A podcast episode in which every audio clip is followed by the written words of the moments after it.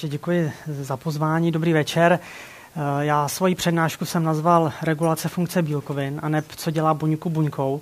A jak už z názvu vyplývá, tedy budu hovořit o bílkovinách, o proteinech, o způsobech, kterými buňka reguluje jejich funkci. To bude vlastně nějaká první část té přednášky. A potom v druhé části vám ukáži nebo představím některé konkrétní výsledky z výzkumu, které dělám se svými spolupracovníky, tedy na Přírodovědecké fakultě Univerzity Karlovy a na, ústavu, na Fyziologickém ústavu Akademie věd České republiky, abyste měli konkrétní představu, jak se uh, tato problematika studuje přímo experimentálně, minimálně z pohledu uh, vlastně biofyzikální chemie, což je ten obor, kterému se věnuji, a strukturní biologie. Eh, ty konkrétní, ten konkrétní příklad potom, o kterém budu hovořit, to budou proteiny s takým divným názvem 1433 a jak se tyto bílkoviny podílejí na regulaci jiné bílkoviny, která se nazývá takto, ale e, za chvilku vám řeknu mnohem více. Takže nejdříve tedy ten obecný úvod, který jsem opravdu pojal velmi populárně naučně, takže rovnou předesílám, jestli se to někomu bude zdát až příliš jednoduché, tak se předem omlouvám, mám to připravené v podstatě pro laickou, pro laickou veřejnost. Takže bílkoviny nebo ale proteiny jsou tedy látky makromolekulární povahy, tedy vytvářejí velké molekuly s relativní molekulovou váhou typicky desítky tisíc, to znamená třeba 30, 40, 50 tisíc. Relativní molekulová váha třeba molekuly vody, která je malá, je 18, takže jenom byste měli to srovnání. Eh, jsou to tedy polymerní látky, které se skládají z dílčích eh, stavebních bloků, které se nazývají aminokyseliny, jak všichni dobře eh, víte. Ty jednotlivé aminokyseliny vypadají takto. Tady vidíte vlastně sumární vzorec typické alfa-aminokyseliny. Bílkoviny obsahují, nebo většina bílkovin se skládá z 20 základních aminokyselin, z nichž 19, kromě prolínu, jsou takzvané alfa-aminokyseliny klasická, nebo ta alfa-aminokyselina má na atomu uhlíku, kterému říkáme alfa-uhlík, navázanou jednak karboxylovou skupinu, zde vlastně ve své disociované formě, tedy jako COO-, a dále protonizovanou aminoskupinu NH3+. No a nyní, a dále tedy zde máme ještě atom vodíku a to R1 je postranní řetězec aminokyseliny a právě tím postranním řetězcem se ty jednotlivé aminokyseliny odlišují. No a dvě aminokyseliny spolu mohou takto reagovat, kdy karboxylová skupina jedné reaguje s aminoskupinou té druhé, a vzniká takzvaná peptidová vazba. Ty dvě aminokyseliny se propojí, vznikne takzvaný dipeptid. Zde máme fialově právě tu peptidovou vazbu, která spojuje ty dvě aminokyselinové jednotky. A tento proces se opakuje a opakuje a opakuje a tím nám narůstá ten polypeptidový řetězec, neboli ten řetězec molekuly proteinu. A jak už jsem řekl, existuje tedy 20 základních eh, aminokyselin, které, vytvá, které, z kterých se skládá drtivá většina bílkovin.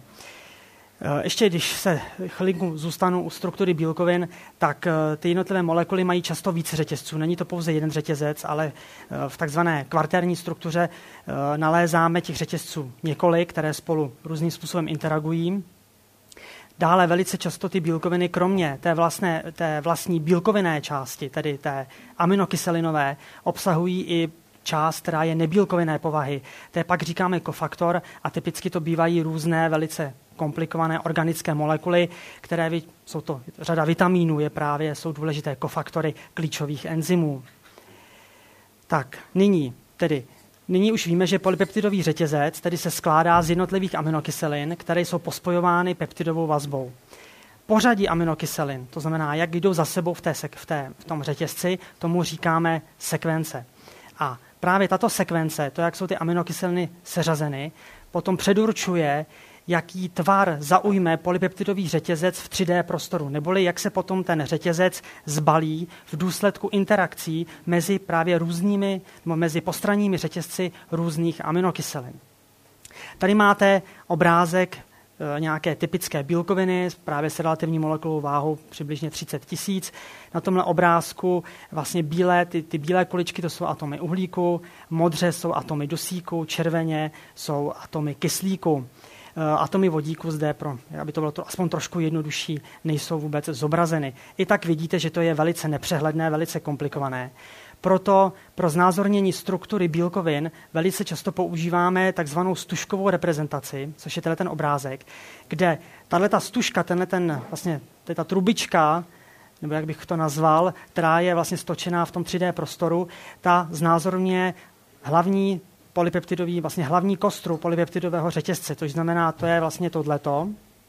A nejsou zde znázorněny ty postranní řetězce, tedy to R1, R2 a tak dále. Takže pouze takzvaný hlavní řetězec, to znamená všechno, kromě těch postranních, postranních řetězců. A umožňuje nám to, jak si elegantně a názorně vidět, jak je ten polypeptidový řetězec v 3D prostoru smotán a vytváří vlastně tu globulární uh, molekulu proteinu vidíte, že oblasti, kde ten řetězec vlastně vytváří helix, ty se znázorní vlastně tímto způsobem, ta, ta stužka se trošku rozšíří, aby to bylo názornější, to znamená, to jsou takzvané oblasti, kde ten řetězec vytváří takzvaný alfa helix, zatímco ty žluté šipky potom signalizují oblasti, kde ten řetězec má takzvanou beta strukturu, což je taková cikcak konformace, která je vlastně natažená, přičemž ty jednotlivé části tady na tomhle obrázku ty jednotlivé šipky potom spolu interagují a vytvářejí takzvaný betalist. A jak tady už jsem řekl, ta, to uspořádání v tom 3D prostoru je jednoznačně dáno pořadím aminokyselin, tak, jak jdou v tom, v, tom, v tom řetězci, protože to podmiňuje to, jakým způsobem potom spolu interagují. No a Tady máme realistický obrázek, vlastně nejvíce realistický obrázek molekuly proteinu, kdy máme znázorněn povrch té makromolekuly. Takže takhle vypadá vlastně bílkovina, statický obrázek bílkoviny. Všimněte si, že povrch té molekuly není hladký, je tam spousta různých údolí, zákoutí, záhybů, které právě potom umožňují nebo vytvářejí vazebná místa pro nízkomolekulární látky, jiné bílkoviny, protože za chvilku uvidíte, základní vlastností bílkoviny je to, že interagují nebo jsou schopny vázat jiné molekuly. Tak a jak teď už se dostáváme té funkci, to znamená, teďka jsme si něco zcela elementárního řekli o struktuře bílkovin, tak vlastně poslední věc na tomhle obrázku je to, že struktura samozřejmě potom u většiny bílkovin determinuje funkci toho proteinu. To znamená, z té struktury, pokud ji známe, můžeme nějakým způsobem vydedukovat, tedy co ta bílkovina, co ta bílkovina dělá. A tedy ta funkce je jednoznačně determinována tedy tou, tou uh, strukturou. Takže asi všichni víte, nemusím připomínat eh, nebo opakovat, že proteiny, bílkoviny jsou základem všech živých organismů. Například, když si vezmeme typickou eukaryotickou buňku, tak koncentrace bílkovin v cytoplazmě je přibližně 200 mg na mililitr, což kdybychom to převedli, když vezmeme v potaz typickou hustotu bílkovin a předpočítali si to na objem, tak je to přibližně 15 objemových procent. To znamená 15 objemových procent eh, našich buněk přibližně tvoří bílkoviny. Ehm, a jak už jsem řekl, základní schopností nebo vlastností bílkovin je, že jsou schopny vázat jiné molekuly, ať už jsou to nízkomolekulární látky, nebo naopak jiné vysokomolekulární látky, jiné proteiny, nukleové kyseliny, lipidy, cokoliv, co se nachází v živých, v živých organismech. No a základní, a samozřejmě díky tomu bílkoviny plní spoustu různých úloh a funkcí. Asi nejvíce, nejdůležitější funkce je funkce katalytická. Určitě z hodin chemie si pamatujete, co je to katalyzátor. Ví někdo, co to je katalyzátor, prosím vás? Vzpomene si někdo, na, co to znamená slovo katalyzátor? Já vám trochu pomůžu. Jsou to tedy látky, které urychlují, urychlují chemické reakce. Ano. A většina, drtivá většina biochemických procesů právě vyžaduje katalýzu.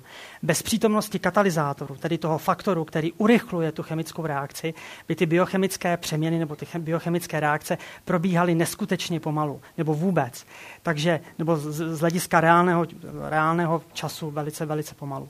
Takže základní funkcí bílkovin je, že, že mají katalytickou schopnost, tedy urychlují jiné, urychlují chemické reakce. Proteinům, které mají tuto schopnost, říkáme enzymy. Takže tady máte příklad například enzym kataláza, ten katalyzuje rozklad peroxidu vodíku na vodu a kyslík. Hexokináza, to zase je enzym, který katalyzuje fosforilaci cukru, které mají, hex, hexos, tedy cukru, které mají, které mají šest uhlíků. Takže to je ta primární funkce, katalytická. Druhou funkcí je funkce řídící a regulační. To znamená, buňky, aby mohly žít, komuniko- musí komunikovat se svým okolím, musí být schopny přijímat signály z vnějšku a ty signály nějakým způsobem zpracovat a potom promítnout do svého metabolismu a do, do funkcí, které probíhají uvnitř. A toto mají na starosti samozřejmě e, velice komplikované takzvané signální kaskády, které se skládají právě z řady bílkovin, které spolu postupně interagují. Takže to jsou té řídící a regulační funkce. Dále bílkoviny mají funkci transportní či skladovací. Typicky například hemoglobin, který jaksi roznáší, transportuje e, plyny, kyslík, oxid uhličitý e, v našem, našem organismu. Dále funkce obrané, že všichni znáte protilátky, které nás brání proti infekci.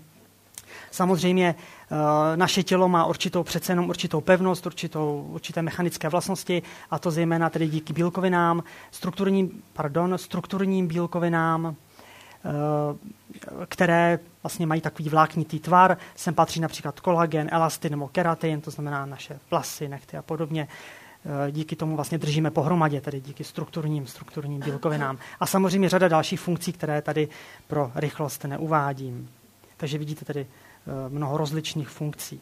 No a vzhledem k této plejádě funkcí, které jsou zcela zásadní pro život jakéhokoliv vlastně organismu, je zcela klíčové, aby buňka měla pevnou kontrolu nad funkcí svých bílkovin. Proto vlastně existuje obrovské množství více či méně sofistikovaných mechanismů, jak funkce bílkovin regulovat. Když si to uvědomíme, když tak trošku kacířsky uh, si vlastně představíme buňku, tak vlastně život buňky je založen na interakcích molekul mezi sebou. V buňce je prostě obrovské, můžeme ji chápat jako soubor obrovského množství různých molekul, proteinů, Eh, cukru, lipidů, vody samozřejmě, nízkomolekulárních látek, iontů. A všechny tyhle ty uh, atomy, molekuly, ionty spolu musí, spolu interagují a na těchto interakcích je vlastně potom založen život jako takový, nebo život té buňky. A tyto, tyto funkce všechny tyto interakce a s nimi související funkce podléhají velice přísné a sofistikované regulaci. Takže nyní si představíme takové ty základní regulační mechanismy, tedy způsoby, kterými buňka reguluje funkci svých bílkovin. Takže, jak už jsem tady zmiňoval, eh, hlavní funkce, která musí být regulována, nebo jedna z těch klíčových je právě ta enzymatická funkce, neboli ta schopnost urychlovat, urychlovat eh, chemické reakce, protože to je vlastně, za, jak už jsem zmiňoval, většina biochemických procesu potřebuje katalýzu. Ale nejsou to jenom enzymy, které vyžadují regulaci, jsou to i ty proteiny, které účinkují v signální transdukci, tedy které zpracovávají a přenášejí signál, ale i vlastně bílkoviny účinkující nebo účastnící se všech těch dalších uh, funkcí. Takže jakými způsoby uh, buňka reguluje funkci svých bílkovin. Takže taková první, první způsob nebo první úroveň regulace je tím, že buňka ovlivňuje množství enzymu nebo proteinu v buňce. Tedy na základě tedy regulace množství. A teďka tato, to množství zase může být ovlivňováno takovými třemi základními způsoby. Jednak ta regulace může být na úrovni genové exprese. Zase doufám, všichni si pamatujete ze školy, že tedy e, bílkovina vzniká v procesu, který začíná e, takzvanou transkripcí, tedy na začátku informace, která kóduje vlastně ten daný protein je uložena v sekvenci DNA. To znamená, ta černá čára tady, to je, ta nám symbolizuje uh, eh, DNA, tedy deoxyribonukleovou kyselinu, a zde tento šedý rámeček reprezentuje nějaký konkrétní gen, tedy oblast, která kóduje nějaký protein X. Zde jsou potom nějaké regulační elementy, které jsou právě důležité pro, pro regulaci potom procesu toho přepisování té informace z té úrovně DNA do úrovně uh, messenger RNA neboli informační RNA. Tedy první krok při tvorbě proteinu je, že nejdříve genetická informace se z DNA přepisuje do RNA, tedy je syntetizována RNA na základě templátu, tedy DNA. Tomuto procesu se říká transkripce. Tak už tento proces umožňuje celou řadu regulací, právě tím, že zde vlastně na tom genu, nebo v blízkosti toho genu, blíže či dále, se vyskytuje řada uh, regulačních elementů, které vlastně umožňují ten proces té transkripce ovlivňovat. Další úroveň regulace je potom uh, na úrovni stability té messenger RNA. Pokud buňka například může tu mRNA nějakým způsobem odstranit, tak vlastně tím pádem zablokuje i ty následující procesy.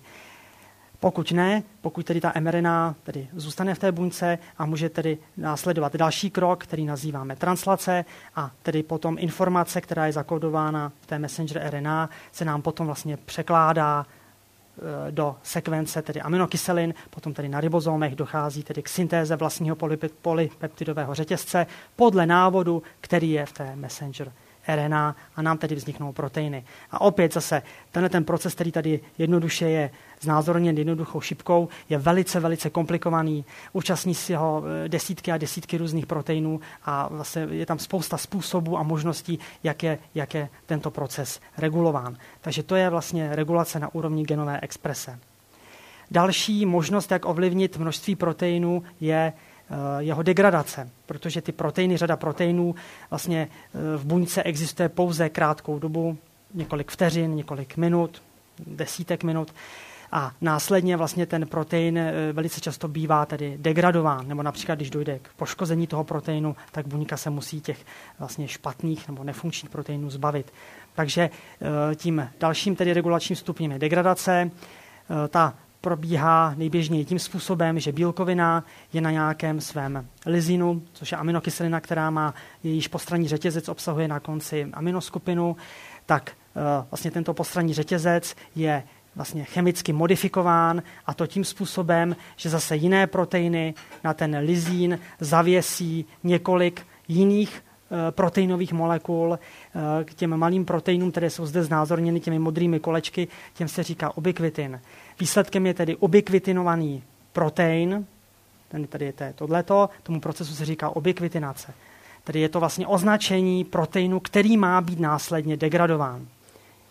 Taký polibek smrti, chcete-li, pro ten protein. No a potom tyto takto modifikované proteiny, nebo takto označené proteiny, jsou potom směrovány na takzvaný proteázom, což je, to je ten obrázek, je to vlastně velký multiproteinový komplex. Můžete se představit jako mlínek na maso. Jo, ale je to prostě multiproteinový komplex, který funguje tak, že takto označené proteiny vlastně do něj jsou zde vlastně rozbalovány, vchází do této vlastně do té centrální kavity, kde jsou enzymy, kterým se říká proteázy a které, ten, které vlastně ten polypeptidový řetězec toho označeného proteinu rozsekají na krátké peptidy o délce 7 až 8 aminokyselin, které jsou potom následně až eh, tedy hydrolyzovány až na jednotlivé aminokyseliny, které opět jsou recyklovány a mohou být použity například pro syntézu nových bílkovin. Takže to je tedy degradace. A opět spousta možností té regulace, ať už zejména tady na úrovni té obykvitinace, protože tento proces tedy vyžaduje tu vlastně modifikaci té bílkoviny tím obykvitinem, to znamená zde vlastně ještě buňka může vlastně tento proces regulovat dále. Tak, Třetí možnost eh, ovlivnění množství enzymu je lokalizace. Ta je běžná zejména u eukaryotických buněk, ty jsou na rozdíl od prokaryotických buněk, eukaryotická buňka je mnohem komplikovanější a to tím, že má vlastně různé uh, organely, kompartmenty, které jsou od zbytku odděleny membránou. Takže teď máme typický obrázek eukaryotické buňky, například zde vidíme tedy jádro, tohle to symbolizuje tedy jadernou DNA, Potom zde máme endoplazmatické retikulum, Golgiho systém, mitochondrie, tady kolem dokola tady plazmatická membrána. Tak a ta lokalizace tím se myslí to, že buňka může ovlivnit jaksi buněčnou adresu toho, té bílkoviny. Například, když budeme mít bílkovinu, která pro svoji funkci musí být v jádře, tak pokud buňka nějakým způsobem ten protein z toho jádra vypudí a bude ho například držet v cytoplazmě, no tak ten protein nebude schopen vykonávat svoji práci, protože prostě nebude tam, kde má například své vazebné partnery. To znamená, regulací takzvané buněčné lokalizace můžeme velice účinně, nebo buňka může velice účinně regulovat funkci svých bílkovin. Jak k té regulaci lokalizace dochází? No, většinou to funguje tak, že vlastně ty proteiny, které, má, které jsou směrovány do konkrétního kompartmentu, obsahují jakousi adresu jakousi speciální sekvenci, která té buňce říká, tak tato bílkovina musí jít do jádra, nebo tato bílkovina by měla být v endoplazmatickém retikulu. A v té buňce existují mechanismy, které tyto adresy, tyto sekvence rozpoznají a potom jak si zajistí ten transport té bílkoviny do toho patřičného kompartmentu. Takže například změnou eh, dostupnosti nebo přístupnosti té lokalizační sekvence můžeme vlastně ovlivňovat ten proces té lokalizace. nebo můžeme vlastně v důsledku různých takzvaných posttranslačních modifikací, o těch já budu hovořit celkem detailně nebo více za chvilku, eh, to je další faktor, který může právě tu buněčnou lokalizaci ovlivnit. Stejně tak vazba jiné molekuly. Takže to byly tedy ty tři základní způsoby uh, regulace funkce, na jejíž vlastně společným motivem bylo, že ovlivňujeme množství enzymů nebo proteinů v daném místě, v daném čase. Tak a taková druhá kategorie regulační mechanismů je potom založena na přímé regulaci aktivity proteinu. Tak a zde existují zase tři takové pod, podkategorie toho, těchto regulačních mechanismů. Tak první je vazba malé molekuly, tedy na naší makromolekulu, tedy na náš protein, se naváže nějaká nízkomolekulární látka a v důsledku interakcí změní strukturu té makromolekuly. A jak už jsem vám říkal, funkce bílkoviny je determinována strukturou, takže pokud se změní struktura, změní se i funkce. Stejně působí nebo stejně fungují i ty protein-proteinové interakce. To je interakce mezi bílkovinou a jinou, jinou bílkovinou. A opět v důsledku té interakce dojde k ovlivnění struktury často a tím k ovlivnění funkce. Nebo třeba ta interakce e, fyzicky blokuje aktivní centrum nebo nějaký důležité místo na povrchu té bílkoviny a tím ovlivní její funkci. A třetí způsob je založen na takzvaných vlastně posttranslačních modifikacích, což jsou v podstatě kovalentní modifikace, tedy chemické modifikace již vytvořené bílkoviny. Proto říkáme posttranslační modifikace, že k těm modi, protože k těm modifikacím dochází po translaci. To znamená, protein je vyroben a následně vlastně vstupuje do nějaké reakce jako substrát a je například fosforilován, nebo, nebo def, naopak defosforilován, acetylován, alkylován a podobně. Těch, těch posttranslačních modifikací jsou desítky. Takže teďka si ty jednotlivé mechanismy probereme trošku podrobněji. Takže nejdříve se podíváme na regulaci vazbou malé molekuly tedy na interakci, kdy bílkovina interaguje s něčím malým, s nějakou malou molekulou, a ta interakce je nekovalentní, tedy mezi tou malou molekulou a tou bílkovinou se nevytváří kovalentní vazby. To znamená, ta interakce je čistě fyzikální, tedy na základě fyzikálních interakcí, jako jsou třeba vodíkové můstky, elektrostatické interakce, vandervásovské síly. A jak už jsem říkal, tato vazba způsobí změnu konformace neboli struktury a tím se změní ta funkce, ta aktivita. Velice často tento způsob regulace nacházíme například v metabolických dráhách. Mějme nějakou metabolickou dráhu, kdy na začátku máme metabolit číslo 1, který vstupuje do reakce a nějaký enzym číslo 1 ho přeměňuje na metabolit číslo 2. Následně metabolit číslo 2 je přeměňován jiným enzymem, tady tím hnědým, na metabolit číslo 3. Metabolit číslo 3 je potom následně metabolizován přeměňován tímto enzymem, tím fialovým, na koncový produkt té metabolické dráhy. A e, Samozřejmě ta metabolická dráha musí být nějakým způsobem regulována. Jakmile se nahromadí toho koncového produktu dostatečné množství, tak následně ten koncový produkt se častokrát naváže na určité místo do, e, na molekulu toho prvního enzymu, tedy toho enzymu, který katalyzuje ten první krok v rámci té, bio, té metabolické dráhy a právě tou vazbou zainhibuje, vypne ten první enzym a tím vlastně dojde k vypnutí celé té metabolické dráhy. Neboli tohle to nazýváme, že to je regulace zpětnou drahou nebo zpětnou vazbou. Ano, že koncový produkt té metabolické dráhy nám inhibuje neboli zablokuje ten začátek, ten vstup nebo ten start té metabolické dráhy. A velice často se jedná o takzvanou alosterickou inhibici, to alosterická, to slovo alosterická eh, znamená, že, k té, že ten inhibitor, ta inhibiční molekula se váže na jiné místo, než je aktivní centrum toho enzymu. Takže tady máte příklad takového enzymu, který má čtyři podjednotky, Tyhle ty dvě jsou katalytické, to znamená, tadyhle jsou katalytická místa, tam probíhá ta vlastní katalýza, ta vlastní chemická reakce, která je urychlována. A tyto dvě podjednotky, ty dolní, jsou takzvaně regulační. A zde jsou vazebná místa pro ten alosterický efektor, což je například tohleto. To znamená, když tam ten alosterický efektor, v tomto případě inhibitor není, tak ty katalytické podjednotky mají eh, jaksi aktivní konformaci a ten enzym funguje jako enzym a prostě je, je aktivní. Když dojde k nahromadění například toho koncového produktu, ten se nám naváže na ty regulační podjednotky. V důsledku vazby toho inhibitoru na regulační podjednotky se změní jejich struktura ta strukturní změna se přenese i na ty katalytické podjednotky, změní se struktura aktivního centra, tedy toho místa, kde probíhá katalýza, a ten enzym se stane neaktivním. Takže tímto způsobem je regulována řada enzymů eh, v našem těle. Tak, další kategorie byla ta regulace skrze protein-proteinové interakce. Takže sem vlastně už musím zahrnout tu tu, eh, tu před, před chvilkou zmiňovanou alesterickou regulaci, protože ta byla založena na protein-proteinových interakcích mezi regulačními podjednotkami, tedy těmi podjednotkami, kam se vázal ten alosterický inhibitor, a potom těmi katalytickými podjednotkami. Takže také příklady eh, tímto způsobem regulovaných proteinů, eh, například hemoglobin, i když že to není enzym, to je protein, který transportuje kyslík nebo oxid uhličitý, ale právě alosterie je důležitá a umožňuje vlastně výrazně zvyšovat nebo regulovat afinitu hemoglobinu vůči těm plynům, které transportuje. Nebo tento enzym s tímto komplikovaným názvem, to je enzym, který zase je důležitý pro syntézu nukleotidů. Tak, eh, kromě tedy alosterie, eh, enzymy nebo řada enzymů má jinou, nebo má tuto regulaci tohoto typu, ale nejedná se o klasickou alosterii. Eh, zde máme takový učebnicový příklad regulace enzymu, který se, naří, který se nazývá CAMP, dependentní protein kináza.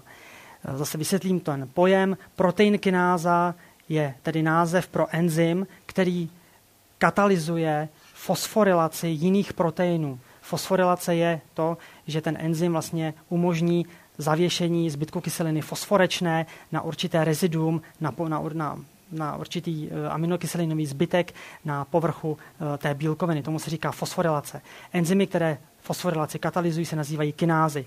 Když se fosforilují proteiny, tak je to protein kináza. A tato protein kináza, její aktivita je závislá na nízkomolekulární látce, která se nazývá cyklický adenozin monofosfát neboli CAMP. Ta regulace probíhá tímto způsobem. Tady vidíte neaktivní formu tohoto enzymu. Ten se skládá, opět vidíte, že se jedná vlastně o dimer dvou, dimer, eh, dimer dvou dimerů. Každý ten dimer má jednu regulační podjednotku, to je ta větší bledě modrá, a katalytickou podjednotku, to je ta fialová. Jo, ta katalytická podjednotka je ta část, kde se nachází aktivní centrum a která je zodpovědná za vlastní katalýzu, za to potom urychlová nebo za urychlení té fosforilační, za umožnění té fosforilační reakce. Takže to je neaktivní forma. No, nyní, když buňka potřebuje tuto kinázu zapnout, tak k tomu dojde tím, že dojde k navýšení koncentrace právě toho cyklického AMP. Zvýšení koncentrace cyklického AMP způsobí to, že po překročení určité koncentrace se to cyklické AMP začne vázat do vazebních míst, které jsou na povrchu té regulační podjednotky, tedy tady, tady, tady a tady. Jakmile dojde k navázání cyklického AMP do těch vazebných míst na povrchu regulační podjednotky, ta změní svůj tvar, tedy svoji, svoji strukturu a to způsobí oddisociování těch katalytických podjednotek. A ty katalytické podjednotky, jakmile jsou volné, tak zaujmou aktivní konformaci a začnou fungovat jako enzym. A začnou provádět tedy, začnou fosforilovat jiné bílkoviny. Jakmile buňka potřebuje vlastně tuto funkci vypnout, sníží se koncentrace cyklického AMP, to, toto, AM, toto CAMP, které je navázáno zde, tím pádem potom oddisociuje a ta zase regulační podjednotka se potom spojí s tou katalytickou a vracíme se zpátky do té neaktivní formy. Takže to je takový klasický příklad regulace, eh, vlastně, kde se nám pojí jednak eh, vlastně regulace skrze protein-proteinové interakce a dále skrze interakce nízkomolekulární látky eh, s, tou, s, tou, s, tím, s tím proteinem. Tak, takže to byla ta druhá kategorie a nyní se podíváme na tu třetí, což je regulace proteinu Eh, prostřednictvím kovalentních modifikací, neboli tedy takzvaných posttranslačních modifikací. Těch je celá, eh, celá řada, mnoho typů, já je teď nebudu vyjmenovávat. Eh, možná všichni znáte, že například enzymy, které působí v našem zažívacím traktu, jsou vlastně aktivovány tím, že vlastně jsou, nejdříve jsou produkovány v neaktivní formě, která je o něco větší než potom ta aktivní a v rámci aktivace dojde k odštěpení určité části polypeptidového řetězce a tím se ten enzym aktivuje. To je například důležité proto, aby ta buňka mohla ty, eh, tyhle ty vlastně proteázy nejdříve vyrobit, aniž by ohrozila jaksi to místo, kde ty proteázy vznikají a teprve poté, co jsou ty proteázy dopraveny na to správné místo, do střeva nebo do žaludku, tam, kde prostě mají být aktivní, tak teprve tam dojde k té aktivaci a tam se zapne ta jejich eh, vlastně eh, štěpící funkce a můžou tedy začít trávit vlastně potravu. Nebo například tímto způsobem jsou aktivovány i proteiny, které se třeba podílejí na srážení krve. Eh, takže to je že, klasický způsob. Nevýhodou nebo vlastností tohoto způsobu regulace je, že je nevratný. Jo, tam, když dojde k odštěpení toho, té části polypeptidového, polypeptidového řetězce, to se nedá vrátit zpátky lehce, to znamená vlastně, to je jednostranná regulace, nejde to, nejde to vlastně vrátit zpátky. Takže se to používá zejména pro aktivaci, aspoň v tomto kontextu, který jsem zmiňoval. Ty jiné typy uh, kovalentních modifikací, jako je například fosforilace, ty velice často umožňují uh, reverzibilní regulaci. Já se teďka ze všech těch desítek různých posttranslačních modifikací budu věnovat pouze fosforilaci, protože ta je z hlediska regulací Oni jsou všechny důležité, ale z hlediska regulací fosforilace je naprosto asi nejzásadnější a nejklíčovější. Takže eh, je to už, jak už jsem zmiňoval, eh, to slovo fosforilace znamená, je to tedy chemický děj, v rámci kterého eh, nějaký enzym, který se nazývá kináza, katalyzuje vlastně přenos fosfátové skupiny z nějaké nízkomolekulární látky, typicky ATP, na vhodnou aminokyselinu, na, která je na povrchu naší bílkoviny. Takže například ty aminokyseliny, které jsou tímto způsobem modifikovány, vidíte zde, je to tedy serin, treonin, tyrozin, histidin a kyselina asparágová. Přičemž u eukaryotických buněk jsou vlastně relevantní zejména ty fosforilace na serinu, treoninu a tyrozinu. Jsou to, jak snad eh, víte, aminokyseliny, které vlastně mají volnou hydroxylovou skupinu. Tady máte příklad vlastně té fosforilace na serinu. Tohle je tedy eh, vzorec aminokyseliny serin. Zde vidíme ten postranní řetězec CH2OH, tedy OH, hydroxylová skupina. A zde je ta vlastní fosforilační reakce. Je tedy katalyzována enzymy, které se nazývají tedy proteinkinázy a ta fosfátová skupina se vezme z molekuly tzv. ATP, což je zkrátka pro adenozin trifosfát, který se přimění na, na adenozin difosfát a ten jeden fosfát se právě zavěsí potom sem na ten postranní řetězec čímž tedy tady dojde jednak zvětšení objemu toho postranního řetězce a zároveň za fyziologického pH tato skupina má náboj 2-, takže tím vlastně i pozměníme výrazně náboj v daném místě, kde došlo k té fosforilaci. Co je na tom krásné, je to, že tento proces je naprosto vratný. Jiné enzymy, které se nazývají fosfatázy, potom katalyzují obrácený proces, neboli odštěpení té fosfátové skupiny a návrat vlastně do té původní nemodifikované formy. Takže eh, pokud fosforilace řídí nějaký proces, tak buňka vlastně aktivováním nebo deaktivováním příslušných kináz nebo naopak fosfatáz může tu modifikaci měnit a tím pádem elegantně regulovat i tu funkci, která je na té fosforilaci závislá. No a zde dole potom máte to samé, ale eh, tentokrát fosforilace tyrozinu. A se opět vidíte hydroxylová skupina, která je modifikována. V případě tedy tyrozinu se potom ty proteiny nebo ty enzymy, které to katalyzují, nazývají buď tyrozin kináza, která tedy to fosforiluje, a naopak defosforilaci potom katalyzuje tyrozin fosfatáza. Tak a právě pro mé další povídání bude, bude ta eh, fosforilace velice důležitá. Abych vám demonstroval vlastně důležitost regulace proteinových funkcí fosforilací, tak zde mám jeden takový učebnicový příklad, a to je regulace štěpení glykogenu. Začíná to, vemte si, v situaci, kdy se nám sníží koncentrace glukózy v krvi, jde vlastně k hypoglykémii, tak organismus na to zareaguje tak, že začne, tedy sleniv, zejména slinivka, produkovat uh, hormon glukagon. Ano.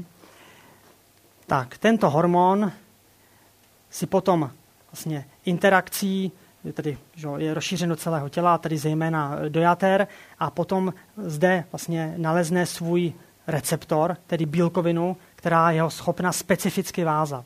To znamená, na povrchu jaterní buňky potom máme receptorové proteiny, to je to modré, což jsou takovéhle bílkoviny, které sedí v té membráně na povrchu buňky a vlastně čekají na ten glukagon. Jakmile se ten glukagon vlastně tam objeví, tak s vysokou afinitou ho takto naváží. A tím se spustíte vlastně příjem signálu. Ano, tím, že e, ta slinivka vyplavila ten glukagon, tím vlastně se zahájil ten proces té signalizace. To tělo dává signál, že je nutno řešit hypoglykémii, pokles krevního cukru, dojde vyplavení glukagonu a ten tedy jde do jater, naváže se na příslušný receptor. To spustí signální kaskádu, proces dějů, které zde nejsou znázorněny pro jednoduchost. A výsledkem těchto dějů je aktivace právě té CAMP dependentní protein kinázy. V průběhu té signalizace dojde k aktivaci enzymu právě, který začne produkovat to cyklické AMP.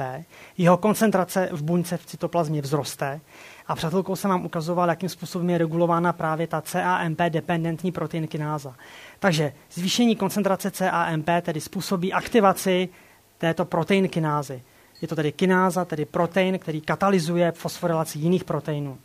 Takže nyní aktivní protein kináza, eh, tato CAMP dependentní protein kináza, fosforiluje jiný protein. Tímto jiným proteinem je enzym, který se nazývá fosforiláza kináza, což je, tady ho vidíme v neaktivní formě, dojde k jeho fosforilaci, Tady tento proces je katalyzován právě tou CAMP dependentní protein kinázou. Opět zdrojem fosfátu je ATP, které je konvertováno na ADP. Takže tou fosforilací se nám tento enzym fosforiláza kináza aktivuje. Následně v dalším kroku tato kináza fosforiluje další protein, další enzym. Tento enzym se nazývá glykogen fosforiláza. V neaktivní formě je nefosforilovaná, po fosforilaci dojde vlastně ke změně struktury a tím vlastně k zapnutí její aktivity. No a nyní aktivní glykogen fosforiláza už může začít fosforilovat glykogen, kdy potom dochází ke vzniku vlastně odštěpování jednotlivých glukózových jednotek, protože vlastně glykogen je spolymerovaná glukóza, tak glukóza se nám potom odštěpuje ve formě glukóza 1 fosfátu, ten je pak konvertován na glukózo 6 fosfát a vstupuje nám do cukerného metabolismu. Takže až budete někdy vysíleni po nějakém velice těžkém cvičení, budete mít takový velký, opravdu velký hlad, to znamená, už budete pocitovat vlastně takové ty pocity té hypoglykémie, tak si na to, to vzpomeňte, že právě ve vašich játrech se rozbíhají tyto procesy, které se vás snaží udržet při životě, abyste vydrželi. Tak, takže prosím vás, s tímhletím já bych ukončil takovou tu obecnou část, kde jsem velice rychle sumarizoval uh, vlastně ty základní mechanismy regulace funkce bílkovin. A teďka vám teda, teda už mi čas, čas letí, tak vám teďka se pokusím ukázat příklady vlastně výzkumu nebo eh, experimentů, které provádíme v naší laboratoři, kde právě naším cílem je studovat tyto regulační mechanismy, pochopit je, vysvětlit je. A Eh, náš vlastně výzkum se právě soustředí kolem fosforilace a kolem regulací a interakcí, které jsou tou fosforilací podmíněny. Tak jak už jsem řekl, enzymy, které nazýváme proteinkinázy, fosforilují řadu dalších bílkovin, to máme vlastně naznačeno zde, a takto fosforilované proteiny jsou potom rozpoznávány řadou dalších bílkovin. Ty jsou schematicky znázorněny zde. To znamená, v tomto případě vlastně tato bílkovina nebo tato nebo tato vlastně rozpoznává, čeká, až se v jejím okolí objeví jiná bílkovina, která je nafosforilována na zcela konkrétním motivu. A jakmile takováto bílkovina je objevená, nebo ten, ten, ta, ten partner se s ní potká, tak dojde vlastně k interakci, k vytvoření komplexu. My tedy hovoříme, že došlo tedy ke vzniku protein proteinového komplexu a ta interakce je determinována, řízená tou fosforilací toho jednoho vazebného partnera. A v důsledku potom té interakce dochází k regulaci funkce toho cílového proteinu, který, který byl na začátku nafosforilován. A právě tyto mechanismy se snažíme v naší laboratoři po, studovat a pochopit. Přičemž náš hlavní zájem se týká těchto bílkovin s tímto divným názvem 1433, protože to jsou právě regulační molekuly, které jejíž funkcí je regulovat funkci jiných bílkovin. Takže je to vlastně regul, je to protein, který reguluje funkci stovek jiných bílkovin.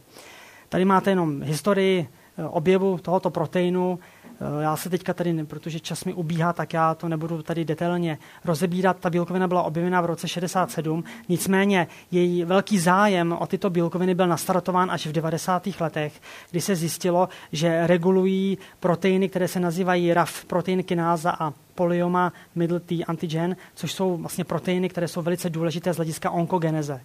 To nastartovalo obrovský boom vlastně zájmu, kdy zájmu o tyto bílkoviny desítky a desítky laboratoří po celém světě se vrhly na studium těchto bílkovin. Eh, dnes, kdyby se se podívali do literatury, tak bylo publikováno přes 4 tisíce prací na toto téma a dodnes bylo identifikováno 300 různých proteinů, které jsou regulovány tímto způsobem, tedy že jsou fosforilovány a následně jsou rozpoznány proteiny 1433 a ta, to rozpoznání a ta interakce má potom za následek funkční regulaci toho fosforilovaného proteinu. Takže tady jenom k těm proteinům 14.3.3 ještě, než přejdu k jejich struktuře, je tedy jejich základní funkcí je to, že interagují s jinými proteiny a regulují jejich funkce. A protože mají stovky a stovky vazebných partnerů, tak se účastní obrovského počtu nebo relativně velkého počtu procesů. Řada z toho jsou naprosto klíčové procesy z hlediska vlastně života, života buňky. Tak.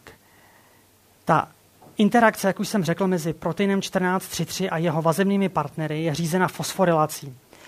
Ta fosforilace nemůže být jakákoliv, musí být nafosforilován serin nebo treonin, ale ani to nestačí. Ten fosforilovaný zbytek musí být v sousedství e, zcela konkrétních aminokyselin to tady vidíte vlastně optimální motivy, které zajišťují opravdu ideální vazbu proteinu 1433. To znamená, když nějaká bílkovina obsahuje takovouhle sekvenci, tedy arginin, serin, potom jakákoliv aminokyselina, potom ten fosforilovaný zbytek, zase cokoliv a potom prolin, tak to je prostě ideální, ideální motiv, který je rozpoznán tím proteinem 1433 a dojde k vytvoření stabilního komplexu. Tady vidíte, jak ty proteiny vypadají. Tohle je opět jenom ta stužková reprezentace, kde vidíte průběh hlavního řetězce tak, jak je stočen v 3D prostoru. Jsou to dimerní molekuly.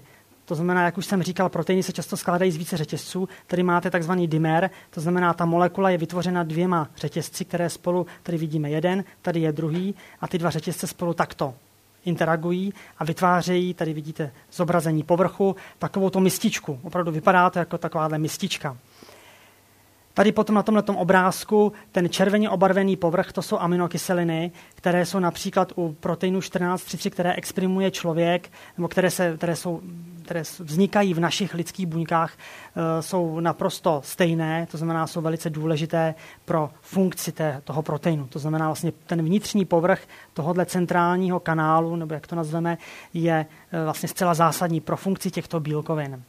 Přičemž tadyhle těle těch, zá, těle těch žlábcích, eh, které vlastně zde eh, probíhají napříč těmi, těmi, tím centrálním kanálem, tak právě to je místo, kam se váže ten fosforilovaný segment toho vazebného partnera. Protože, jak už jsem říkal, tyto bílkoviny vyžadují, aby ten vazebný partner byl nafosforilován. Teprve potom si ho všimnou a spojí se s ním. A ten fosforilovaný segment se právě váže tadyhle do těchto těch míst. No vzhledem k tomu, že tyto bílkoviny opravdu studuje velké množství eh, laboratoří, tak uh, už vlastně v dnešní době existuje spousta literatury, která umožňuje ty proteiny a jejich funkce klasifikovat do několika hlavních kategorií. Takže například proteiny 1433 uh, dělají nebo regulují funkci svých vazebných partnerů tím, že ho naváží, vytvoří se takovýto komplex a v důsledku té interakce dojde ke konformační nebo strukturní modulaci toho navázaného proteinu. A to vede k regulaci té aktivity.